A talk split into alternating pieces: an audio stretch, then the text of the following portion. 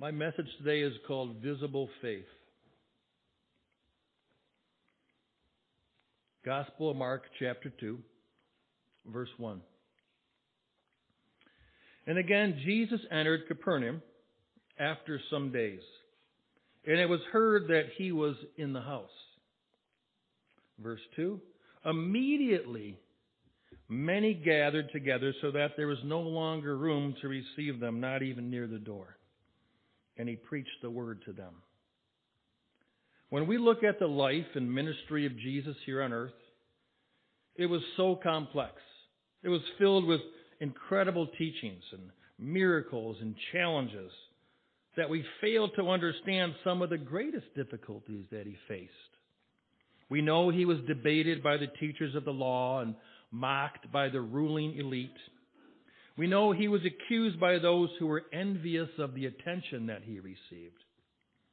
It would certainly be exhausting knowing that he always not only had to prepare to get ready for the, to teach, but he always had to prepare for another detractor in the crowd who came for the mere purpose of criticizing him or trying to discredit him publicly. But what about the people who liked Jesus? Did you ever consider how all of his followers and the literal swarms of people affected him at every stop? Have you ever just had a time where you just didn't want to be near people? Have you ever just went to the store and oh no, I oh I just don't, I just want I don't want someone to notice me? And that's just part of our human nature. Even for people that like us, what what about that for Jesus? The pushing, the crowding, the jostling of hundreds of people trying to get closer. And keep in mind, most of these people were sick. We're impatient. We're frustrated and loud and probably annoying. And yet, once he was surrounded, he did not move until he addressed every single one of their needs, day after day. There are countless scriptures that, that says Jesus healed them all. Not until they flicker the lights and says it's closing time. He healed them all, all day. How do you think that you would have handled that part? Do you think that you might get tired of people after a while? Do you think you might get cynical? That you might rush through each person just so that you can get done and put your feet up? Not Jesus. He had time for every single one.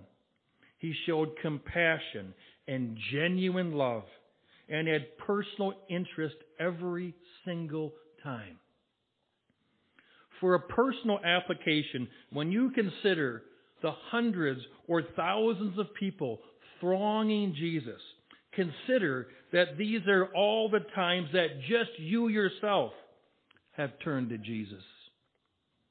Times when you were sick. Times when you were desperate, that you needed an answer now times when you were angry or confused, times when you were lost or in danger or impatient or hurt, times when you were in the middle of temptation, times when you were full of shame or knee deep in sin and guilty. Times when you were lonely or in despair or holding a grudge against someone else, or times when you were just numb. Every time you turned to Jesus, Every single time. In every single situation, He always has time for you. Listening to your heart, understanding your pain, sensing your urgency, and still wanting you to come closer. He never ignores you. He never avoids you. He always is bidding you to come closer. That's Jesus, our Lord, our comfort, our shelter, the one to whom we always turn with every need at any time. How amazing is He! All of us, every one of us, gets tired at times. In fact, most we get tired of being around people at times. Most of us, if we're honest, get tired of ourselves at times. I know it's not just me, but not Jesus. He doesn't get tired of you. He has, there's no bubble or personal bubble that you can't invade with him. He bids you to come closer. How amazing is that? He brings time of refreshing to our souls just being in His presence. He makes us matter. He loves us. He understands us. And He lives inside everyone who chooses to receive Him and follow after Him. This is Jesus. Amen? Mark 2, verse 3. Then they came to him, they came to Jesus, bringing a paralytic who was carried by four men. Four men came to Jesus, bringing another man who was able to come on his own.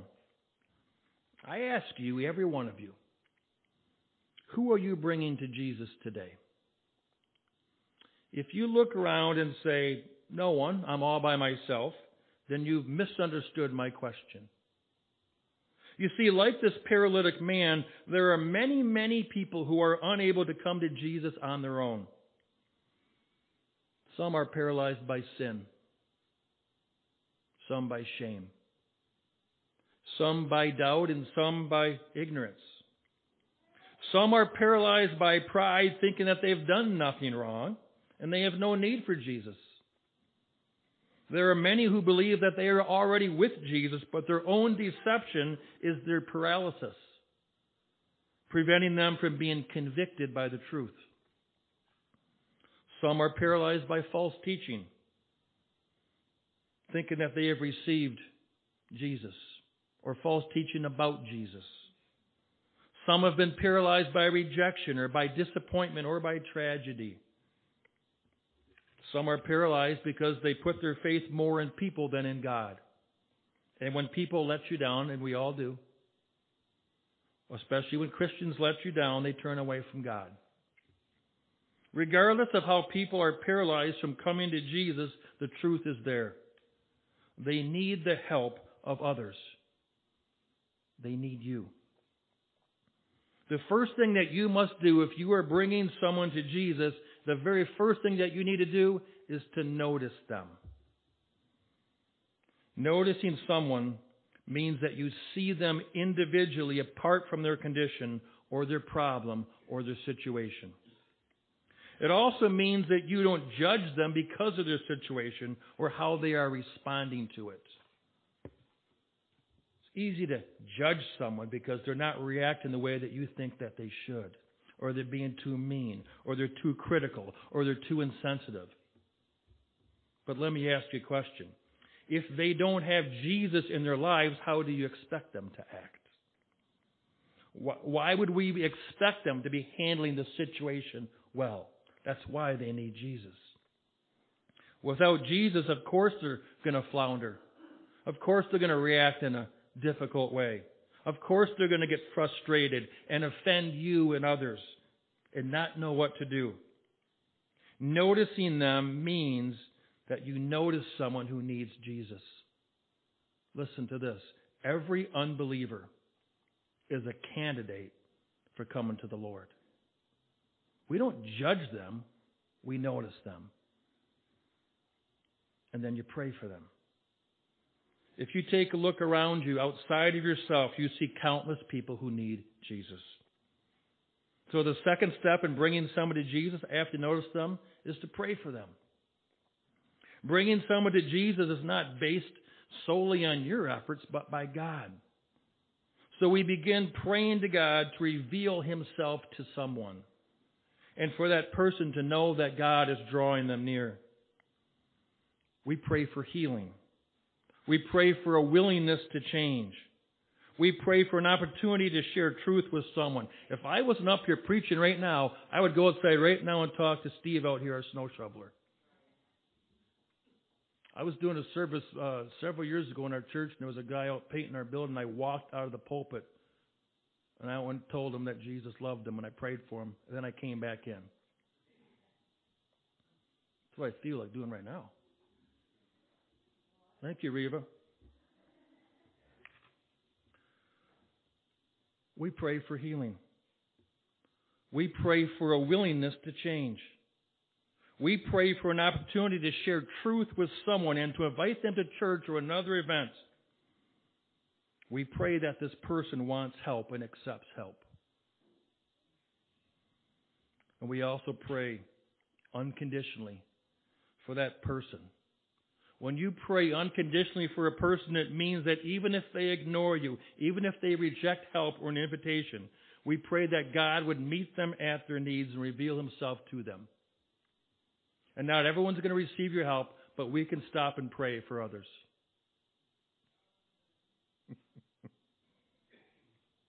That's God moving on people's hearts. The third step in bringing someone to Jesus is being part of the solution. It's one thing to ask God to help another person, but if God wants you to bring the help, are you willing? If God wants you to get involved in someone else's life, do you obey? Even if it's inconvenient. Even if it gets messy. Even if it's difficult. How about if you don't get thanked or appreciated? Would you be willing to get involved in someone else's life? This is our calling. This is the calling of Jesus to be his hands and to be his feet in the world. We are all called to bring people to Jesus. So I ask you again, who are you bringing to Jesus right now? Who is on your heart? Who is God convicting you to get involved in their lives?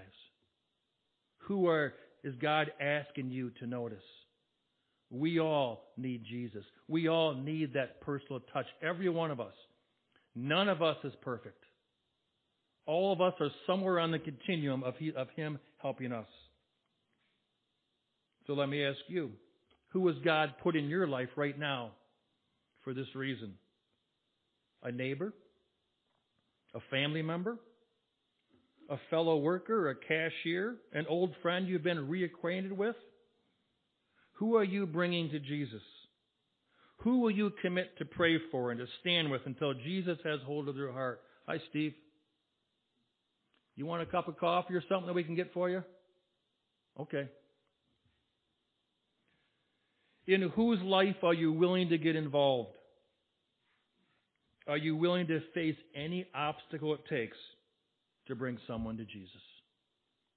Mark 2, verse 4.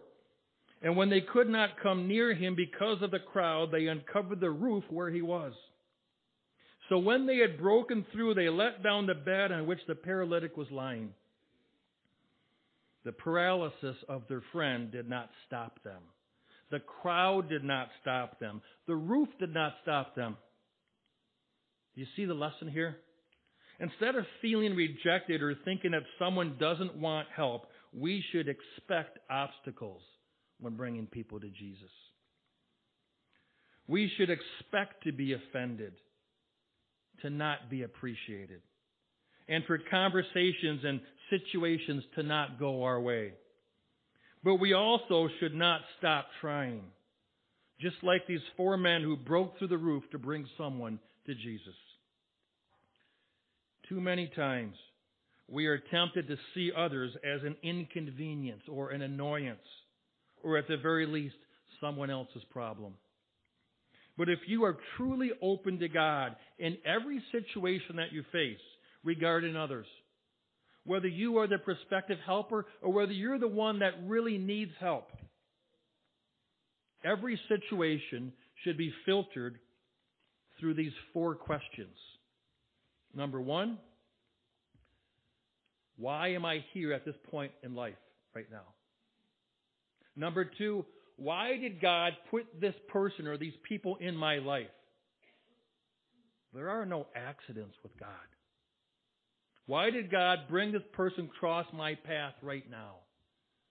Number three, what does God want to teach me in this moment? Is this an opportunity? What does God want me to learn?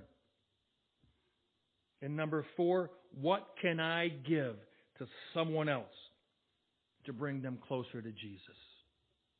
If we just stop to ask ourselves these questions when we come upon people, even if God just says, I just want you to pray for that person, you don't know what the need is, but trust me, they need your prayers.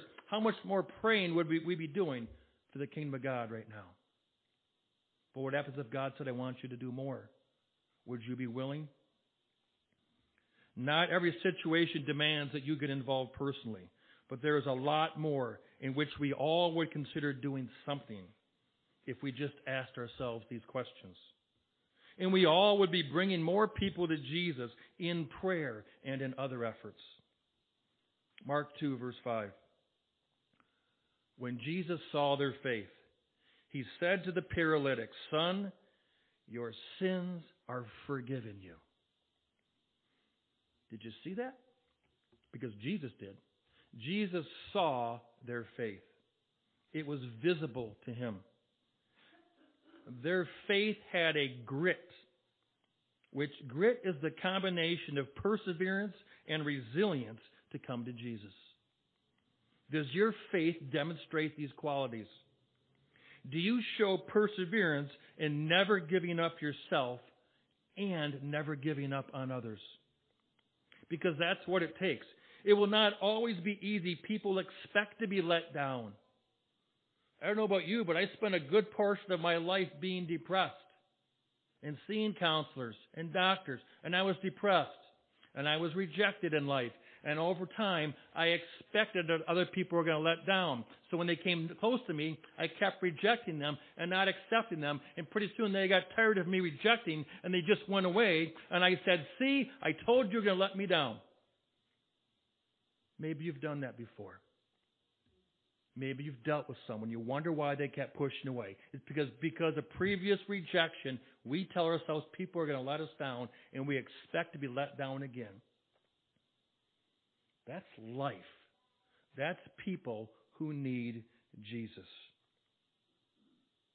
But we don't just let down others. We let ourselves down all the time. That's the way it is.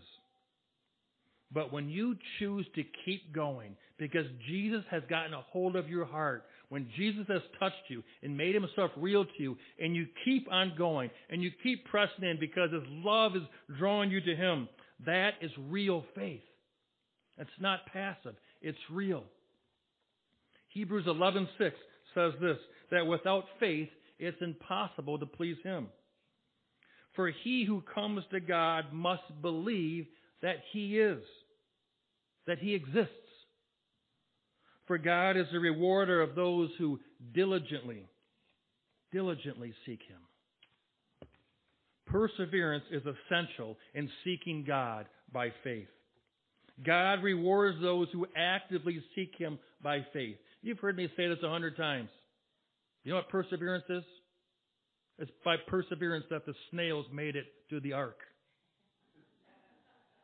Right?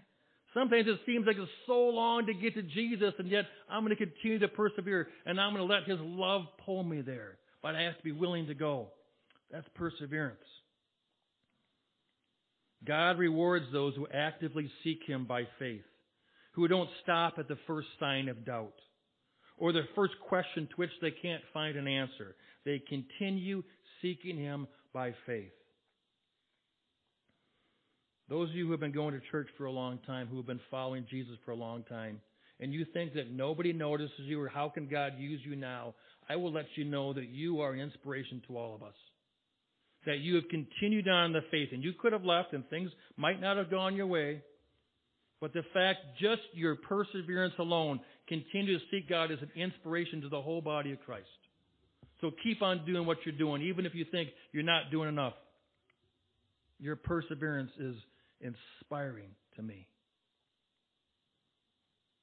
But grit is another part of faith. Grit is your resilience which means you keep getting back up no matter how many times you've been knocked down. How many have been knocked down in your life? How many have been knocked down too many times to count? Right? We all have. But resilience tells you to get back up again, To bring someone to Jesus, you need to know for yourself first that things will not always be rosy and go well. Just because someone goes to Jesus, it doesn't mean all your problems go away. Your problems are still there, but now you have the answer. Someone who's always going to be with you. Life is tough, and just because you come to Jesus, it doesn't mean all the problems disappear. It doesn't mean you're never going to fail or never going to struggle or never going to mess up. But when you have Jesus in your life, when you have been forgiven and redeemed and the shame is gone and the, com- and the condemnation has taken off, when the Holy Spirit lives inside of you and empowers you, you will be resilient by His power. You will keep getting up. You will know that there is hope after every challenge. There is peace in every storm. It's the Holy Spirit living inside of you that makes you resilient and keeps you coming to Jesus. This is what you share when you bring people to Jesus. This is what gets other people thirsty for more of God. This is what you rely on to bring people to Jesus. But not everyone will be open to Jesus. There are always doubters and naysayers, as in the story today. Mark 2, verses 6 and 7. And some of the scribes were sitting there, reasoning in their hearts, Why does this man, speaking of Jesus, why does this man speak blasphemies like this? Who can forgive sins but God alone? Even though Jesus, the Son of God, is about to forgive and heal this man, some people are stuck in judgment and fail to see the true heart of Jesus. Verse 8. But immediately when Jesus perceived in the Spirit that they reasoned thus within themselves, he said to them, Why do you reason about these things in your hearts? Which is easier to say to the paralytic, Your sins are forgiven you? Or to say, Arise, take up your bed, and walk. But that you may know that the Son of Man has power on earth to forgive sins, he said to the paralytic, I say to you, Arise, take up your bed, and go to your house. Whatever you think is your greatest need right now, I don't know what you're praying for God, but whatever you think is your greatest need, it often goes deeper than that, as it did for this man. When you hear prayer requests from a friend or from someone you know or from someone that you've heard, understand that the presenting problem is important, but the first need is usually deeper. Even though this man was paralyzed, it was not his greatest need. It is Jesus' heart to heal the greatest need when you are willing. The greatest need for all of us, whether we realize it or not, is to be forgiven. Every one of us sins. Every one of us falls short of the glory of God. Every one of us is subject to the truth in the, in the Bible that says that the wages of our sin is death. That if we don't do something with our sin, we are eternally separated from God. But if we turn to Him and accept His sacrifice, we are forgiven no matter what you have done. No matter what you've done. No sin can separate you from God if you're willing to turn it over to Jesus. God is in the act of restoration and bringing times of refreshing and forgiving you. That's why to him the most important thing was to forgive this man of his sins to remove that weight of shame and guilt, to be made right before God. Many people have grow up knowing God, they've heard about God, they followed Him for a part of life, and then something happened in life, whatever reason, and they drifted from God, and then, then they just feel, I've been away from God for so long. Does God even know my name? You better believe it. He knows your name. He's calling you by name to come to Him. Why? Because He loves you. And He wants to forgive you and heal you and redeem you. And then listen to this. And then use you to go bring others to Himself. To share that same message. With forgiveness, we all can walk in freedom. Our desire should be that all of us are walking in freedom. Mark 2, verse 12. Immediately the man arose.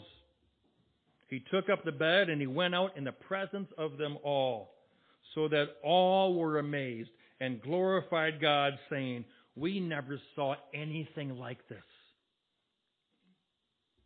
Once our sins are forgiven, God calls all of us to walk in freedom and to not take upon ourselves again the bondage of sin. This is why we bring people to Jesus.